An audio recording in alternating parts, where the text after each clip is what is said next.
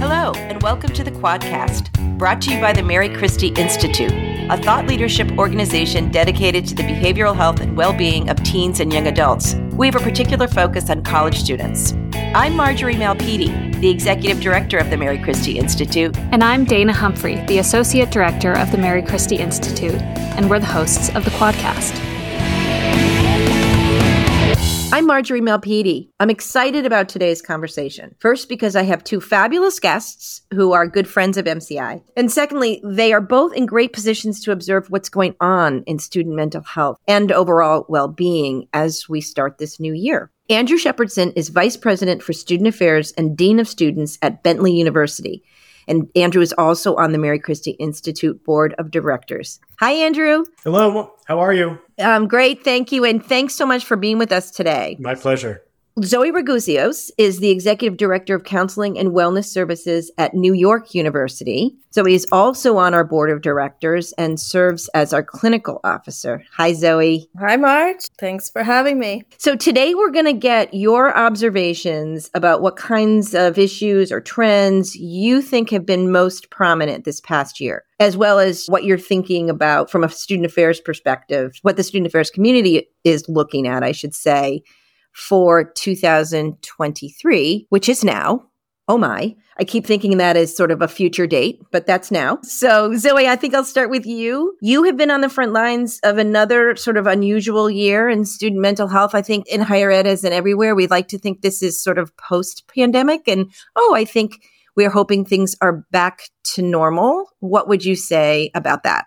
Given your work every day. Yeah, I mean, and and some of this will sort of be a repeat of things people have already heard, but I think it's sort of worth going over. There's been a lot of discussions about the fact that the behavioral and socio emotional development of our students has been stunted because of the pandemic. That is absolutely true, and that there are significant numbers of students reporting anxiety and stress. And some of it is clinical in nature, actual clinical depression and anxiety that existed before and probably has been exacerbated by the pandemic. And some of it is situational, you know, student finances and safety and, and jobs and political turmoil and, and academic performance and you know all the things that affect one's mental health but also let's face it you mentioned going back to normal even if things have returned back to normal.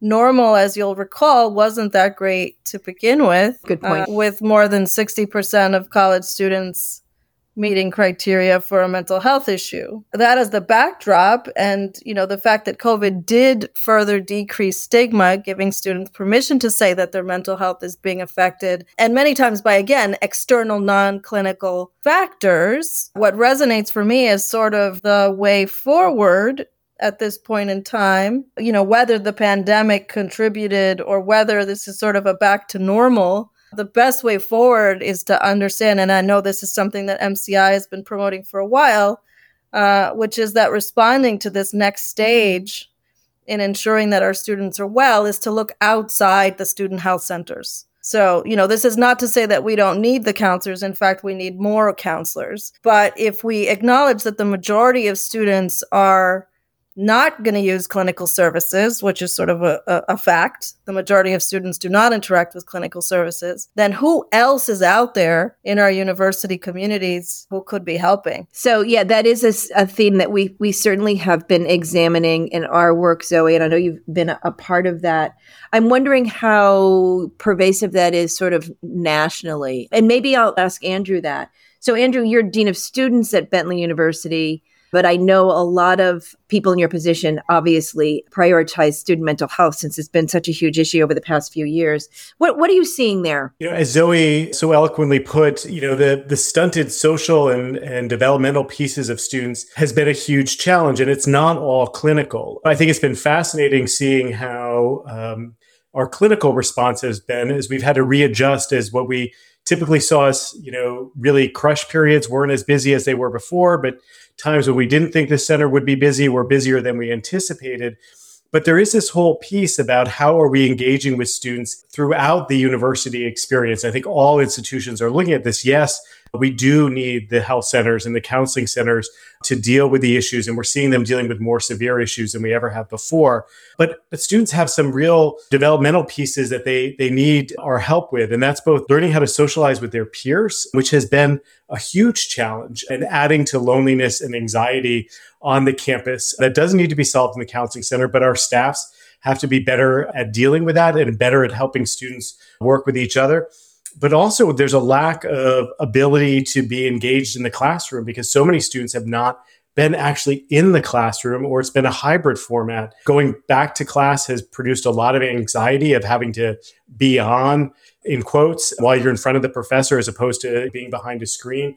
The idea of having to one on one talk with the professor or go to office hours has added to that challenge. So there's a lot of um, coping and just some real life skills that we've had to go back. At Bentley, we've been calling it going back to basics, going back to the, the baseline needs of students and making sure they feel safe, making sure they can have those beginning conversations with each other. Because without putting that baseline in, that anxiety is growing exponentially and leading to uh, more needs in our, our counseling center. So, Andrew, I actually been hearing similar things from even up to the president's offices about sort of the change in this student interaction. That's a great point about, you know, being sort of rusty around social skills and whether it's, you know, interacting with peers or your professor, or whatnot. I can say I feel the same myself sometimes. I think a lot of us do. What about sort of extracurriculars or social life on campus? Do you see any kind of change in the way um, the, students sort of used to be, I should say. Of course, I'm talking about back in the day. I can tell you how how how much fun we had. But I thought I heard you say at one point that you're sort of seeing a change in that too. Absolutely. And, you know, we're certainly seeing a change in students' desire for more organized activities, which makes sense. A large part of our student population, very organized childhoods from this play day to soccer practice to dance to this engagement. So they're looking for some of those curated, structured activities. Their ability to manage the unstructured is where we're seeing a lot of challenges and ability to organize events on their own or do things on their own. I mean, the, the good news piece of it is our behavioral issues in residence halls are down. We're not seeing large gatherings of students in dormitory rooms and parties with alcohol. So that's a good thing, but we're also missing the social pieces. And so we, we're seeing students isolating more, spending more times on their on their phone, not meeting new people, but connecting with prior friend groups and not really getting that full engagement experience. So there are some good pieces of that and our staffs in the halls are doing less follow up on behavioral issues, but they are certainly doing more, especially late night mental health visits and those kinds of pieces. But it's a dramatic turn in the last 5 years. That's so interesting to me. You'd probably never believe you'd say that like hey where are the parties absolutely i never in uh, you know 30 years in this business ever thought i'd be uh, saying that yeah no and again i get it. it it is good news that alcohol consumption we absolutely. think is down but i do want to i do want to pause on that and maybe go back to zoe just because there aren't keg parties in the quads doesn't mean we have to not be vigilant about substance use, right? Do we? And I know there's not a whole lot of evidence yet about sort of these trends during the pandemic, but there's a lot of worry that instead of it being a sort of an accepted social type of activity, it was becoming more of a negative individualized activity. Do either of you have any thoughts on that? Well, there there was in fact data that nationally there were increased numbers of accidental overdoses during the time where we were isolated. And so I think that, you know, that there is no reason to believe that universities are not being impacted by students using street drugs and m- misusing prescription medication and alcohol. I think that it remains a concern and that in fact again during COVID was an increased concern. Yeah. Zoe, while I have you, talk a little bit about what's going on in the field. I know that a lot of your peers, and you included, are concerned about your staff, your the turnover and burnout. Do you see that waning or hopefully not escalating going into this new year? Yeah, I mean, as we lift up well-being within our universities and make it a top priority, you know, to include those providing clinical service and all of those paraprofessionals that I want to be part of our next stage which you know obviously includes the faculty, student services, individuals, we have to be prepared to support those people that are doing the work. There is a shortage of mental health professionals right now, and there's a shortage of people interested in higher education student services jobs as well. And that's because it's high stress work and it's sort of a potpourri of all this stuff, including unavoidable conversations with students about mental health issues. So that's one challenge. How can we provide training to our faculty, to our student services professionals to equip them to do this work more confidently and safely? So, yeah, I mean, I'm very concerned that you know if if we believe that referring everybody to the counseling services is an outdated way of responding which i believe is true then we have to be looking at the other people who are going to help like the faculty like the paraprofessionals like the peers and making sure that they're in a position to succeed in assisting us and improving student well-being. Andrew, what is your sense of what Zoe is saying? Are you seeing some some sort of similar issues going on there, Bentley? I, I definitely broadly see the similar issues, and as she said about student services and the high stress. But what I am seeing, at certainly at my institution, I'm very proud of my institution and other institutions, really embracing what Zoe was talking about, and that's the the well-being of everybody and making sure that everybody's doing well. And I think at institutions that are focused on their student services staff who got into the field because they want to help students. And that has not changed.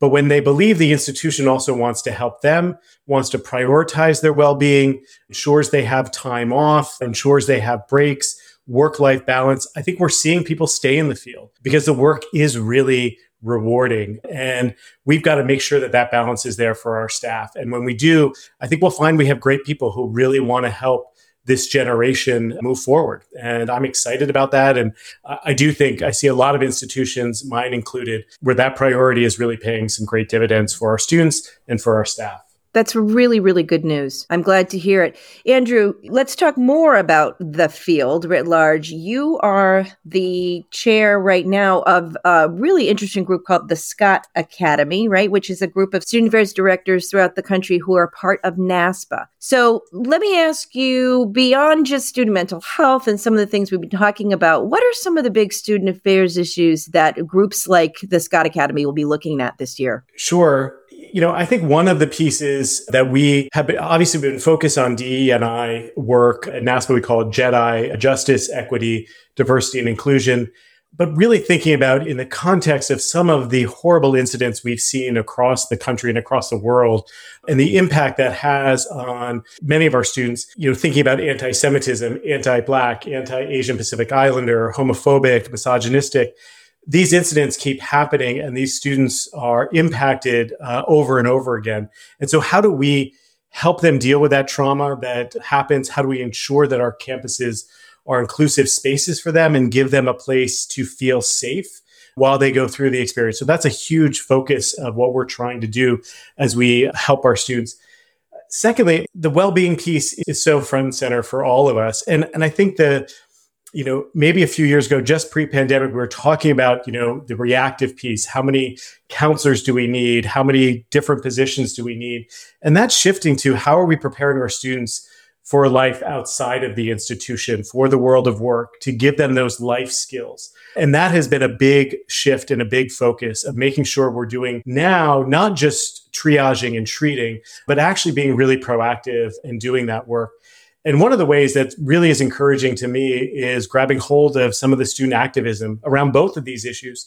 But with well being, I'm seeing on campus first demands for more support, which we recognize from our students, but a real investment by our student leaders are coming to us and saying we need more training. How do we make sure that the we're not adding to the anxiety of our peers or our student leaders? How do we help our members navigate a stressful college environment? How do we establish groups that will help support that?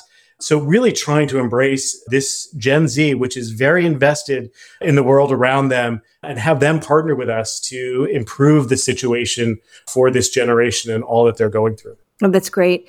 I, and I just want to mention, I'll give a shout out to your president and many of, of them around the country who are committed. I've been fortunate to see many. One is really Brent Chrite, who is the new president Oh, he's been there about a year or so, right, Andrew? New president of Bentley University. Year and a half. Yeah, Dr. Crate is a terrific advocate and really thoughtful and dedicated leader in both of these areas, both in DEI and in, in well-being from an environmental perspective. So it's great Absolutely. to have folks It's like great. him at the helm. Yeah, he's wonderful. Zoe, any last words? It's been so great talking to you both, and maybe we can do this again because you guys are terrific barometers about what's going on on the ground. Yeah, no, I mean, uh, the last thing I'll say is that, you know, it will take a while, but I think that we are starting on the road of promoting a culture of well being on our campuses where everyone feels permission to highlight the issue, ask for more training, as Andrew said, put, put, well-being as the number one priority and i read an article yesterday where a faculty member before the exam asked their students to look at their neighbor and wish them good luck. Ah, And that love it. just what an amazing small moment. But can you imagine how many smiles and lifting of spirits that one little thing caused, right? So, I mean, that's the kind of thing that we want our faculty, people who didn't normally believe this was part of their job, our faculty, students supporting each other, obviously student services professionals on the front lines, just everybody thinking about the tiny little things we can do to make sure that we're doing everything we can to make people feel supported. And as Andrew said, that is goes for our students as our priority, but it also goes for our colleagues because if they're not well, they can't make sure our students are well. I love that. Thank you, Zoe. I'm getting a very positive vibe getting into 2023. Maybe I should say a tentative positive vibe, but it is again great to talk to you both. Thank you so much for being with us today and come back to the Quadcast soon. Thank you, Marge. you. Would love to. Thank you. This has been the Quadcast, a program of the Mary Christie Institute. To learn more about our work, go to marychristieinstitute.org, where you can sign up for our other programs like the MC Feed and the Mary Christie Quarterly. And if you like what we're doing, leave us a rating or review on your favorite podcast player. Thanks so much for listening.